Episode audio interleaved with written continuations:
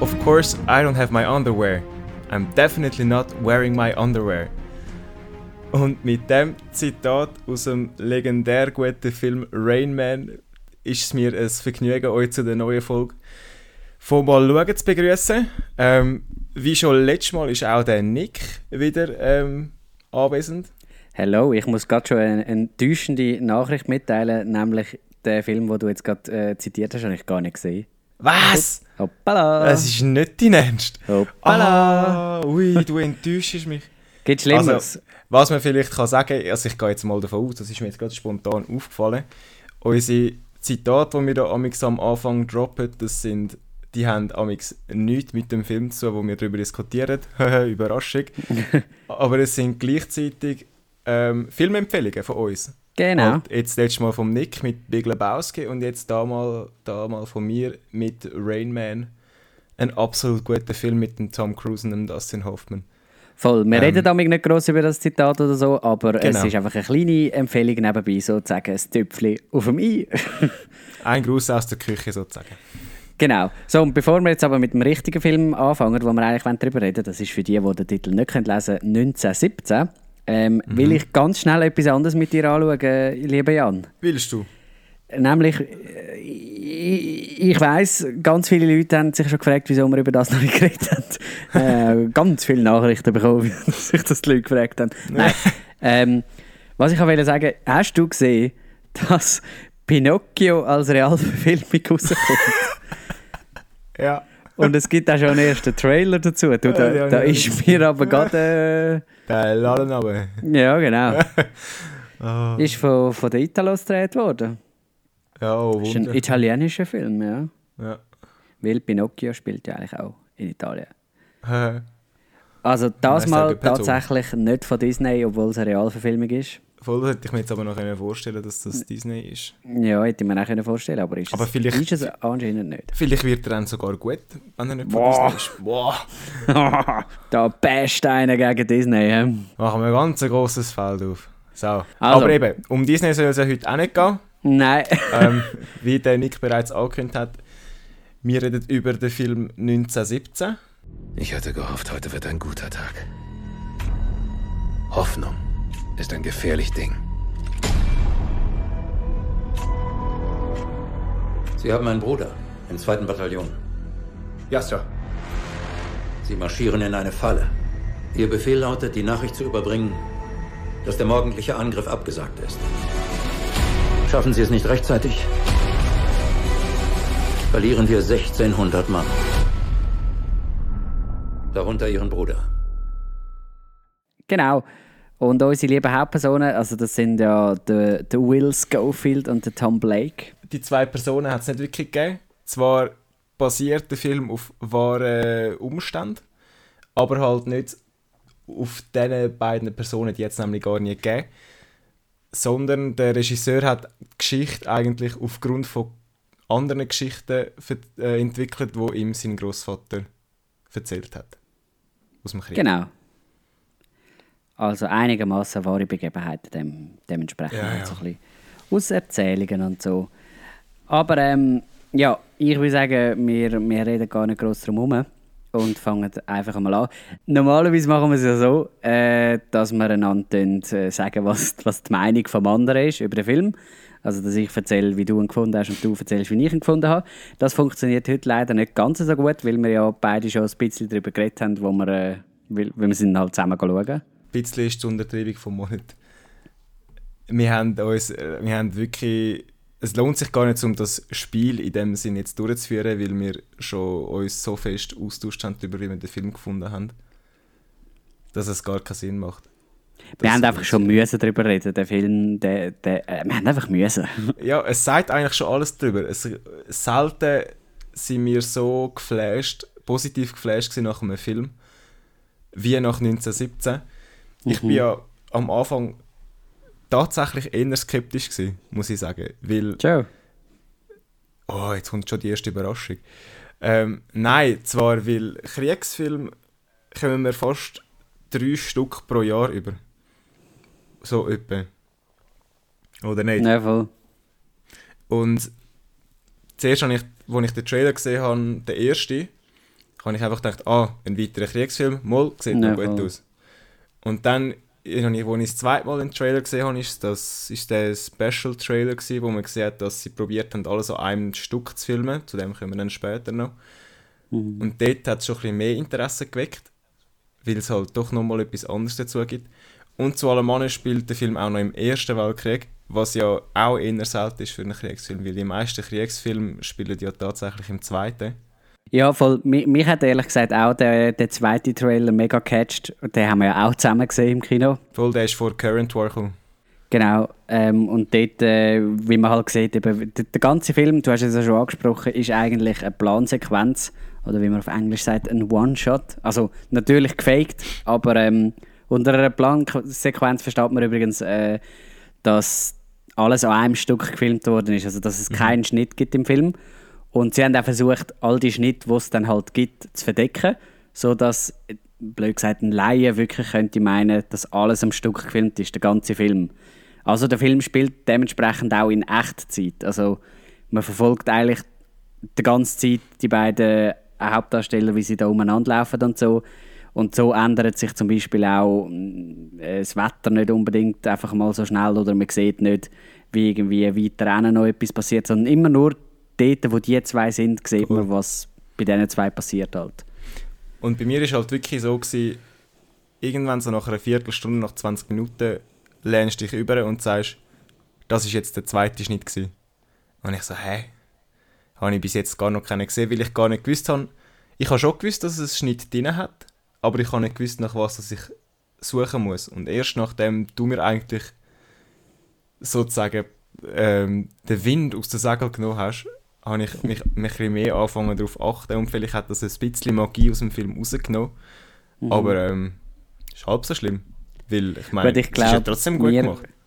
wir als Filmemacher haben sowieso uns wird sowieso ständig Magie genommen, weil wir einfach das Zeug dumm gesagt ein bisschen besser wissen und halt immer ein bisschen hinterfragen, äh, wie jetzt was gemacht ist und auch mehr darauf achten und dann automatisch halt so ein bisschen merken, ah, okay, so und so haben sie es gemacht. Voll. Oder jetzt da zum Beispiel mit diesen Schnitt, wo ich jetzt persönlich behaupte, relativ klar amig gesehen habe, wo das geschnitten worden ist, weil ich halt auch weiß, wie man so Schnitt kann machen, dass Voll. man sie nicht sieht und so. Und dann ist es relativ klar, Klar. wenn wir. Ich habe mich auch vorher gar nicht groß darauf geachtet, weil ich habe dann wie mit so... Es gibt schon die einen Ort, wo du so ein besser siehst, weil es so ein bisschen kurz ins Schwarze geht und man dann zwar das Gefühl hat, ah, da könnte es jetzt vielleicht einen gehabt haben. Dort ist wirklich klar, dass einer hat. Aber an den meisten Orten ist es so gemacht, dass ein Objekt quasi ähm, das Bild blockiert und man die zwei Hauptdarsteller gar nicht sieht. Dass, man muss sich wie vorstellen, dass die Kamera hinter einem Stein zum Beispiel durchgeht und dann bricht quasi die Aufnahme ab und die Aufnahme fängt dann aber genau am gleichen Ort wieder an. Das heißt, sie filmen den genau gleichen Stein, die genau gleiche Bewegung nochmal oder sie probieren es und legen es nachher am, am Kompi so übereinander, dass man, das, dass man gar nicht sieht, dass es einen Schnitt gehabt hat. Genau. Und das ist natürlich unglaublich aufwendig. Wenn du eine Plansequenz machst, dann muss ja alles inszeniert sein bis aufs letzte Detail. Du kannst ja ohne Schnitt, also mit Schnitt kann man ja sehr viel retten. Oder zum Beispiel Actionfilme machen das ja noch gern, dass man dann gar nicht mehr recht weiß, wo man überhaupt ist und was passiert und so, Genau. weil so viel Schnitt sind, weil es halt einfach billiger und einfacher zu machen ist. Ein paar hundert Schnitt rein. Es ist natürlich viel, viel aufwendiger, wenn du alles an einem Stück musst filmen eine ganze Szenerie oder zum Beispiel, also wenn es jetzt zweite sind, geht es noch, aber wenn da irgendwie noch 50 andere Statisten im Bild sind, wo es an denen vorbeilaufen und so. Voll da langt wenn ein einziger in die Kamera schaut und dann ist eigentlich schon die ganze Aufnahme für die Katz. Also so Voll. für den Nicht-Filmemacher, wenn ein Schauspieler in die Kamera schaut, ist das quasi der Tod für die Einstellung. Das ruiniert die ganze Einstellung. Das ganze Und Bild. dann müssen wir das nochmal machen. Und es hat Genau. ja ziemlich viele Statisten auch immer wieder gehabt. Und ähm, dann ist es natürlich unglaublich aufwendig. ja. Gerade auch, weil, weil du musst natürlich alles, alles inszeniert haben, alles geplant haben und dann ein paar Mal einfach 10 Minuten am Stück durchfilmen und wenn es nicht klappt, dann halt die ganzen 10 Minuten nochmal auf Anfang und so. Es ist nicht einfach so eine Plansequenz und das macht für mich den Film auch so speziell, weil er halt wir, wir haben heutzutage mit zum Beispiel all diesen Marvel-Filmen und so, so Endgame vor allem, so viel CGI-Schlachten die ganze Voll. Zeit, wo, wo alles halt ein bisschen am Computer gemacht ist und nichts wirklich real und, und dann äh, wird halt auch all, all die Fehler werden ausbügelt und so. Aber so, das zeigt noch so richtig das Herzblut, finde ich, für, Voll. fürs Filmemachen. Sie haben ja auch ähm, der George McKay, der Schauspieler vom Schofield, ist es glaube ähm, der hat in einem Interview gesagt, dass sie ja sechs Monate geübt haben, eigentlich, bevor sie überhaupt irgendwann mal eine Kamera in die Finger genommen haben. Also schon klar haben die Kameraleute Kamerabewegungen und Kameraläufe zusammen geübt, aber die Schauspieler haben quasi unter sich geübt. Nicht einmal mit, äh, mit diesen Gräben, die sie extra graben haben für den Film. Ich meine, irgendwie gerade so eine Meile graben oder vielleicht sogar noch mehr. Ähm, und die sind einfach anscheinend auf dem äh, Feld rumgelaufen, mit dem Weg ausgesteckt und mit ihren Drehbüchern Hand und sind sich anscheinend wie die grössten Volldeppen vorgekommen. und er hat ja auch gesagt, ist noch lustig, ähm, gerade in so Takes, Einstellungen, die sieben oder acht Minuten gehen und dann eigentlich perfekt laufen, bis gerade vor dem Schluss, sei es ihm schon mal passiert, dass ihm das Gewehr ab der Schulter gefallen ist und dann ist natürlich nichts mehr zu retten. sie, haben ja, sie haben ja auf dem Set die Philosophie gehabt, dass man erst aufhört mit der Szene drehen, wenn der Regisseur sagt Stopp und sonst sollte man probieren weiterzumachen. Aber gerade wenn der ein Gewehr von der Schulter geht und dich dann abbückst, ist ja noch schwierig zum Weitermachen. Es geht, je nachdem passt es Ja, vielleicht je nach. Situation, aber ich nehme jetzt an, nicht, dass, es, dass er das jetzt so erzählt hat, oder dass er das erzählt hat, weil es halt dann nicht weitergegangen ist. Ja, ja, weil es halt dann irgendwie blöd ausgesehen hat. Aber gerade dort, Mhm. am Schluss, wo er ja quasi dieser grossen Szene, wo er dort am Graben vorbeirennt und die vielen Explosionen gibt, dass er in zwei oder drei Soldaten einrennt und selber auf die Schnur geht, ist ja nicht vorgesehen gewesen. Das ist ja spontan entstanden. Ah, das habe ich auch nicht gewusst. Nicht. Also, sie haben das irgendwie hundertmal geübt, dass er, also wo er muss durchrennen, dass er keinen einrennt. Und gerade beim fünften rennt er einfach rein. Und hat dann aber wie gecheckt, ah, der, der Regisseur sagt jetzt nicht Stopp und macht darum einfach weiter. Und das macht die Szene, die Szene halt noch mehr aus, weil halt so spontan abläuft. Voll. Es wirkt sehr realistisch. Sowieso, der ganze Film wirkt unglaublich realistisch, weil er halt eben so, so näher, so intensiv ist. Voll. Äh, wenn, wenn du halt immer bei diesen Personen bist und halt wie im echten Leben ähm, kein Schnitt oder kein, äh, kein Zeitsprung und so passieren, sondern einfach immer, es geht immer weiter und es pa- passiert wieder ein neuer Scheiß und sie müssen aber wieder weiter und es kommt einfach nicht besser und so. Und sie müssen immer weiter, weiter. Das Feeling ist einfach ganz anderes. Du kannst dich auf viel etwas Ja, Du kannst dich viel mehr auf ihre Handlungen und auf ihre Ausdrücke konzentrieren, als wenn es jetzt noch tausend Schnitte zwischen hat und musst schauen, ah, habe ich jetzt etwas verpasst oder habe ich jetzt echt das gesehen. Weil du hast wirklich genug Zeit, um alles quasi anzuschauen und aufzunehmen. Mhm. Du bist als Zu- Zuschauer halt irgendwie so ein bisschen voll mit dabei. Mhm.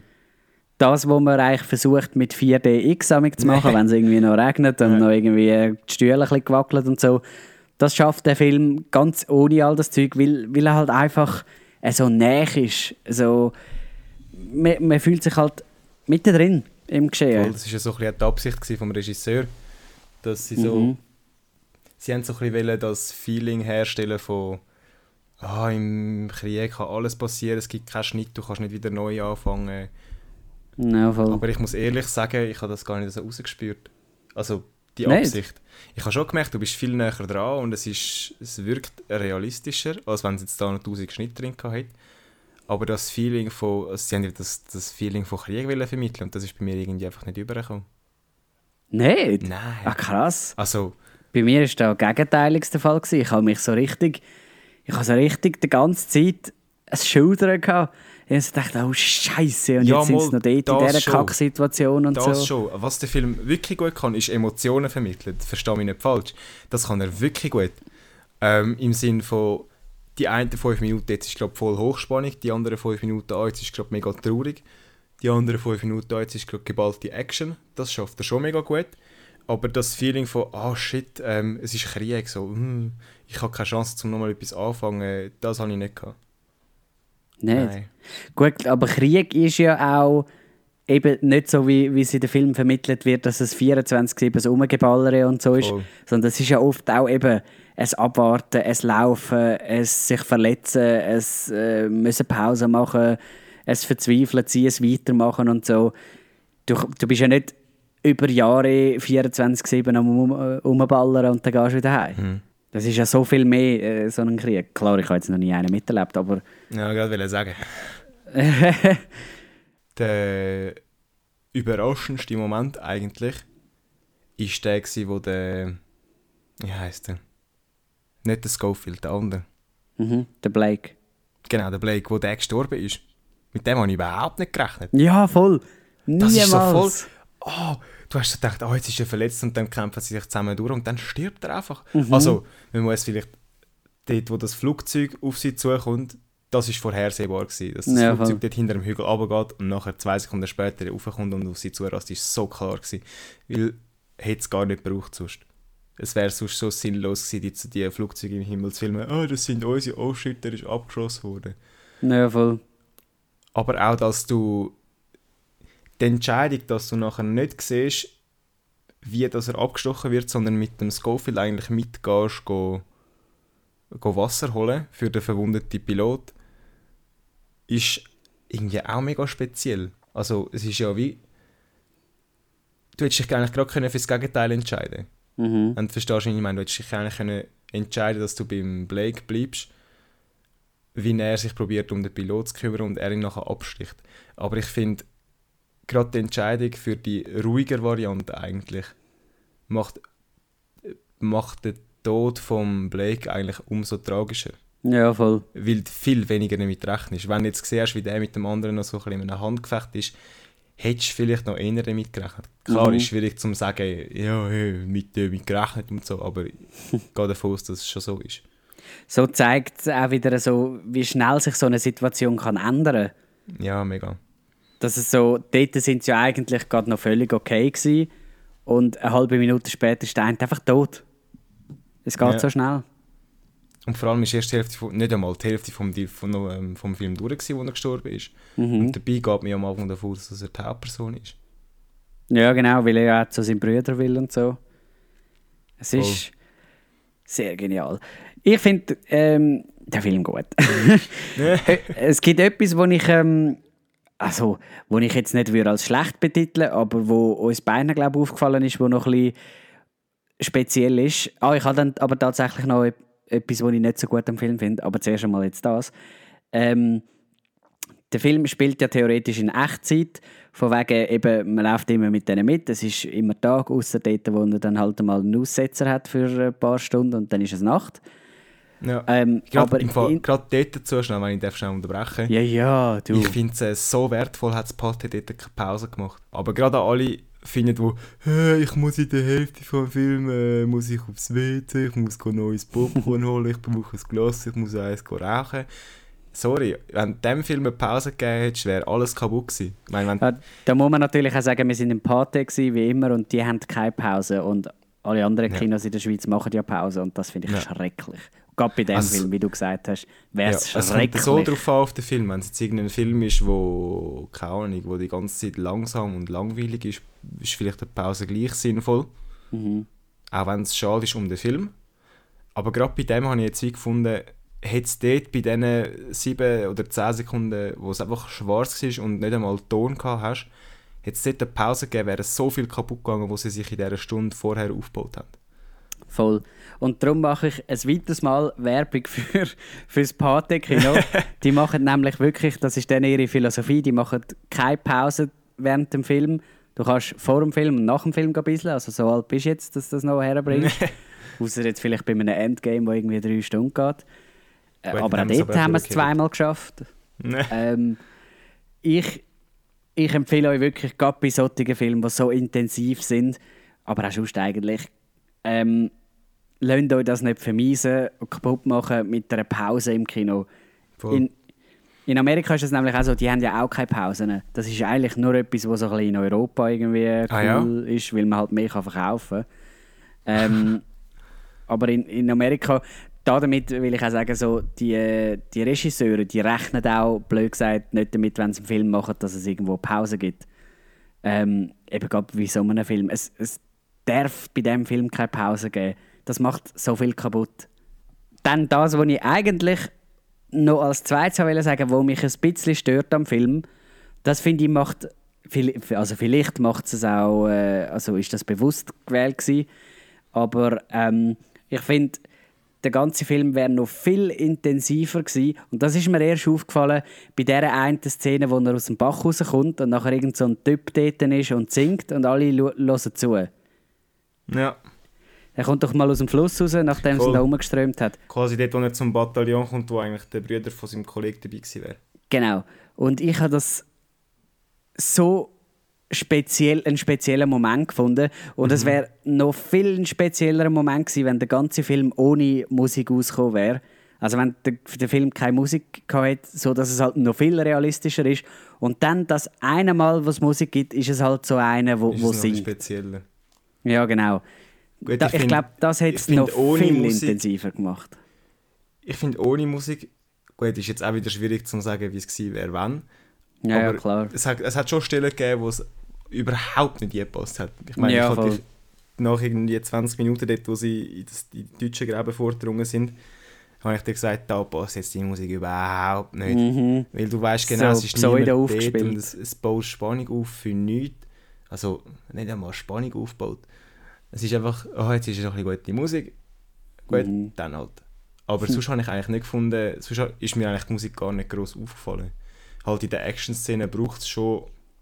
Ja, bin ich eben Musik. nicht der Meinung. Gerade bei dem Film bin ich überhaupt nicht der Meinung. Ich glaube, wenn du mehr Hintergrundgeräusche gehabt hättest, Mhm. wo wirklich passiert sind, wäre es ganz etwas anderes, als wenn du Musik hast, die versucht, halt, dich in das Feeling hineinzubringen. Mhm. Also Gut, ich würde behaupten, der ganze Film kommt sehr gut aus ohne Musik, bis halt auf das Lied, wo, Ja. wo gesungen wird von dem Typ. Was es dann eben, was die Szene halt noch, noch einen höheren Stellenwert würde geben. Ja, das könnte ich mir gut vorstellen, dass das so ist. Aber Mhm. ich finde trotzdem gut, hat es Musik gehabt. Sage ich jetzt einfach mal so. Ich finde gut, hat sie in der einen Szene Musik gehabt, weil sie doch noch einen gewissen Drive reingebracht haben. Gerade bei dieser Action-Szene, wo sie aus, dem, aus dieser brennenden Ruine muss abhauen Was ja eine absolut genial beleuchtete Szene ist. Ja, voll. Wir sind dort gesessen mit, mit offenen Augen, haben uns angeschaut, wow, wie geil. Ja, mit offenen Augen hoffentlich. Ja, ich meine, offen, offen, nicht einfach so, ja, offen. Es sieht so genial aus. Mhm. Weil du siehst einfach nur noch die Silhouette von allen, du erkennst eigentlich fast nichts mehr. Nur außer halt eben die. Und das. Ich es ist mega schwierig zu beschreiben, aber es ist so ein mega spezieller Moment in dem Film. Ja, voll. Gerade auch eben, weil man dort gar nicht gross etwas hat können machen Also, eben, es ist ja immer noch eine Plansequenz. Da kannst du ja nicht einfach ausleuchten, wie du Lust hast. Weil er muss ja irgendwo dort auch noch durchlaufen und dann darf es dort halt keine Skiwerfer und alles haben. Voll. Darum auch für das, dass eben eine Plansequenz ist, hure geil ausgeleuchtet. Also jetzt nicht der ganze Film, äh, weil der ganze Film ist ja eigentlich mehr oder weniger einfach immer so ein bisschen bewölktes Wetter und immer hell. Ja. Ähm, außer halt eben in der Nacht. Was ich apropos auch noch interessant gefunden habe, dass sie das angebracht haben, ähm, immer das gleiche Wetter zu haben, weil die haben ja wirklich vorausgetreten. Weiss ich, weißt du da mehr, wie sie das... Ja, sie haben müssen schauen. Also es ist halt so, dass sie haben müssen aufs Wetter schauen und wenn es schön Wetter war, haben sie den ganzen Tag eigentlich können spülen. Und sie haben wirklich nur können bei schlechtem Wetter drehen. Ja. Apropos, sie haben äh, übrigens, das kann man noch schnell erwähnen, sie haben ja in äh, England gedreht, gehabt, der, der grösste Teil vom Film, oder sogar alles, bin ich gar nicht sicher. Ähm, genau. Ja, Und dort schiffen sie ja noch gerne mal. England und äh, Schottland. so Schiffregionen. Genau. Gut. ähm, Gerade nochmal zu der äh, Szene, wo er ja wieder nach seinem Knockout aufwacht, siehst du ja ihn nicht aus dem Haus rauslaufen. Wenn ich es richtig im Kopf habe. Du ja, voll, die siehst- Kamera geht aus dem Fenster raus, aber aus dem Fenster raus. Und quasi, wo die Kamera beim Fenster ist, fangen auf der linken Seite an Leute das Fenster abbauen, dass die Kamera durch kann. Ich weiss nicht, ob du das Video gesehen hast, aber es gibt ein Making-of-Video von dem von dieser Szene, wie sie dort das Fenster abgebaut haben, dass die Kamera dort durchpasst. Ah was, ich habe noch überhaupt kein Making-of gesehen. Ja, ich habe ein paar Videos habe ich gesehen und das hat mich wirklich beeindruckt, was eigentlich die alles gemacht haben. Also ich meine, dass sie mit der Kamera rennen und dann geben sie es einem auf dem TÜV und dann hängen sie es an den Kran, das finde ich ja schon mega krass. Aber Mhm. dass sie gerade die ganze Kulisse abbauen, dass die Kamera durchpasst, finde ich doch nochmal next level.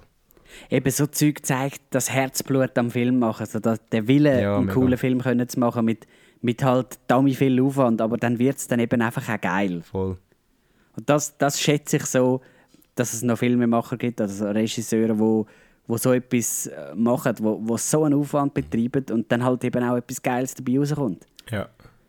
Also ich will den Film unbedingt nochmal schauen ähm, und empfehlen denen, die ihn noch nicht gesehen haben, trotzdem, dass sie jetzt ein bisschen gespoilert worden sind, unbedingt schauen können.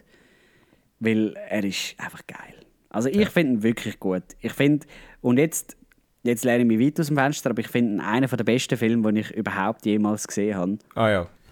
Ich stelle ihn Oh. sogar über den Joker, den ich sehr Ui. gut gefunden habe. Hui, ja, jetzt habe ich ich habe es gesagt. Oh, Hallo. oh, und ich nehme es ja. auch nicht mehr zurück. Da müsste ich jetzt ganz ehrlich gesagt den Joker und 1917 nochmal schauen, um das wirklich beurteilen Klar, man kann natürlich Filme nicht vergleichen und es sind ja, sind ja ganz andere Genres und so. Ja. Aber ähm, nein, ich muss sagen, 1917 hat mir uh, gut gefallen. Ja. Wenn ich aber da noch ein bisschen darf, ähm, dir so ein bisschen auf die Füße stehen, was Oh. mich ein bisschen gestört hat bei dem Film, ist, dass es so, es hat ja so ein bisschen drei, vier, drei bekanntere Schauspieler gegeben, die mitgemacht haben, nämlich am Anfang der Colin Firth, den man von The Golden Circle, von, von, von Kingsman kennt. Mhm. Ähm, dann in der Mitte irgendwann der Mark Strong, den man auch von Kingsman kennt. Ähm, und am Schluss der Benedict Cumberbatch, der so ein bisschen Cameo-Auftritt hatte, so ein bisschen wie ein Gastauftritt. Und ich finde gerade, die hätte es überhaupt nicht gebraucht. Also ich meine, sie sind Stimmt, ja... Sie sind von ja, dem haben wir es ja am schon mal Schluss, gehabt, Am ja. Schluss ist auch nochmal der, der Richard Madden von Game of Thrones, der Brüder von Blake. Ja, ja, voll. Und gerade bei diesen zwei Hauptdarstellern, die eigentlich eher Unknowns ist, halt der, der Blake ist auch ähm, bei Game of Thrones dabei gewesen, vier Staffeln lang oder so. Ähm, aber die hat man nicht erkannt, weil er halt in der Zwischenzeit so gealtert ist, dass man ihn gar nicht... Also ich habe ihn nicht erkannt beim ersten Mal und ich habe das erst mit Recherchieren herausgefunden. Und ich finde, dort hätte es gut auch können Leute nehmen, die man nicht so gut kennt. Gerade auch auf Vilja, um nochmal ähm, eine kleine Referenz zu machen zu The Current War. Man hat ja tatsächlich den Tom Holland im Visier gehabt für den Blake. Ja, voll. Stimmt, das ganze Thema, das du jetzt aufgemacht hast, das, über das haben wir ja schon mal geredet ähm, im Kino. Darum bin ich da gar nicht mehr drauf gekommen, dass wir da noch darüber reden. Ja. Aber ja, da bin ich absolut gleicher Meinung. Gerade bei so, bei so einem Film würde es so viel mehr geben, wenn, er, wenn, er, wenn es nur No- No-Names wären. Und halt nicht eben so bekannte Gesichter, wo, wo sowieso immer das Gleiche spielen und so. Oder halt, wo man einfach kennt schon. Ja. Wieso, so ein, so ein Krieg ist ja irgendwie auch ein bisschen. Halt, es sind alles No-Names dort. Die, irgendwelche Leute, die im Schlachtfeld rumrennen und verrecken und so. Und nicht bekannte Gesichter, blöd gesagt, die dort sind. Es ist ja jeder ist irgendjemand, blöd gesagt. ja. Gut, irgendwo durch verstehe ich schon auch, dass es wieder so ein ein Publikumsmagnet ist, wenn man im Trailer mal kurz den, den Colin Firth oder den, den Benedict Cumberbatch sieht, dass dann jemand findet, ja mal, da spielt der ja mit, dann kann ich den schauen. ähm, ja, voll. Aber es hat wie gesagt, es hat es auch wirklich ohne das geschafft. Ja, gerade auch die Rolle vom Cumberbatch ist jetzt, also die ist ja relativ So kurz gewesen zum einen und zum anderen, also völlig überflüssig, dass er das jetzt gespielt hat. Das hätte jetzt wirklich auch andere hätten das können. Ja. Dann gibt es aus meiner Sicht noch ein Thema, das wir schnell müssen anschneiden müssen, das wir müssen anschneiden ähm, 1917 ist ja für, wenn ich es richtig im Kopf habe, 6, 7, 8, Zehn. 10, Ja, 10 Oscars nominiert. Ja. Unter anderem auch beste Film, beste Regie und beste Kamera hoffentlich auch. Mhm. Ja, sowieso. Roger Deakins. also mit wie vielen Filmen, also mit wie vielen Filmen, mit wie vielen Oscars darf der Film rechnen, was meinst Also ich nehme an, beste Kamera auf fix und beste Film könnte die auch noch geben. Ich weiß gar nicht, Ja. was schon noch so alles nominiert ist, ehrlich gesagt. Ja, Once Upon a Time ist auch nominiert. Ähm, Irishman. The Joker. Ja, voll. Das sind so ein bisschen die und der, der Ford vs. Ferrari-Film, der Le Mans. Ah ja. Gut, es sind doch noch ein paar gute Filme im Rennen. Ja. Aber äh, ich muss ehrlich gesagt sagen, Oscars juckt mich eigentlich sowieso null. Weil das ist Nicht? alles so ein bisschen... Ah, das... Äh, nein. Es ist am Schluss auch nur ein, nur ein Preis. ja, aber Also er halt hat ja bei den Preis, Golden Globes hat er schon, hat er schon beste Film und beste Regie gewonnen. Mm. Ich finde, das wäre eigentlich noch ein spannendes Thema für ein anderes Mal, so über so Preise und so reden. Ja, Gerade, ähm, ja. gerade einmal nichts Gutes im Kino kommt, haben wir schon ein Thema. Ja, voll. Gut. Ja gut, Ja, mal schauen. dann würde ich sagen, ähm, beenden wir da langsam die ganze Sache, oder? Ja, Ich glaube, es hat sich jetzt langsam wieder ein bisschen gezogen gegen Ende. Und das wollen wir ja nicht. Und darum würde ich jetzt behaupten, ähm, tun wir, tun wir da die Leute verabschieden und wir zwei gehen noch eins ziehen. gut. Ja, machen wir so. Gut. Dann äh, wünsche ich euch, hä? Ja, bis zum nächsten Mal, hoffe ich. Ja. Danke, dass ihr bis zum Schluss durchgehabt habt. Also, als ob das etwas Schlechtes wäre. Ja, muss man gleich mal sagen. Ist Ja. nicht selbstverständlich. Natürlich so. Gut. Also, kommen, verreisen. Schöne.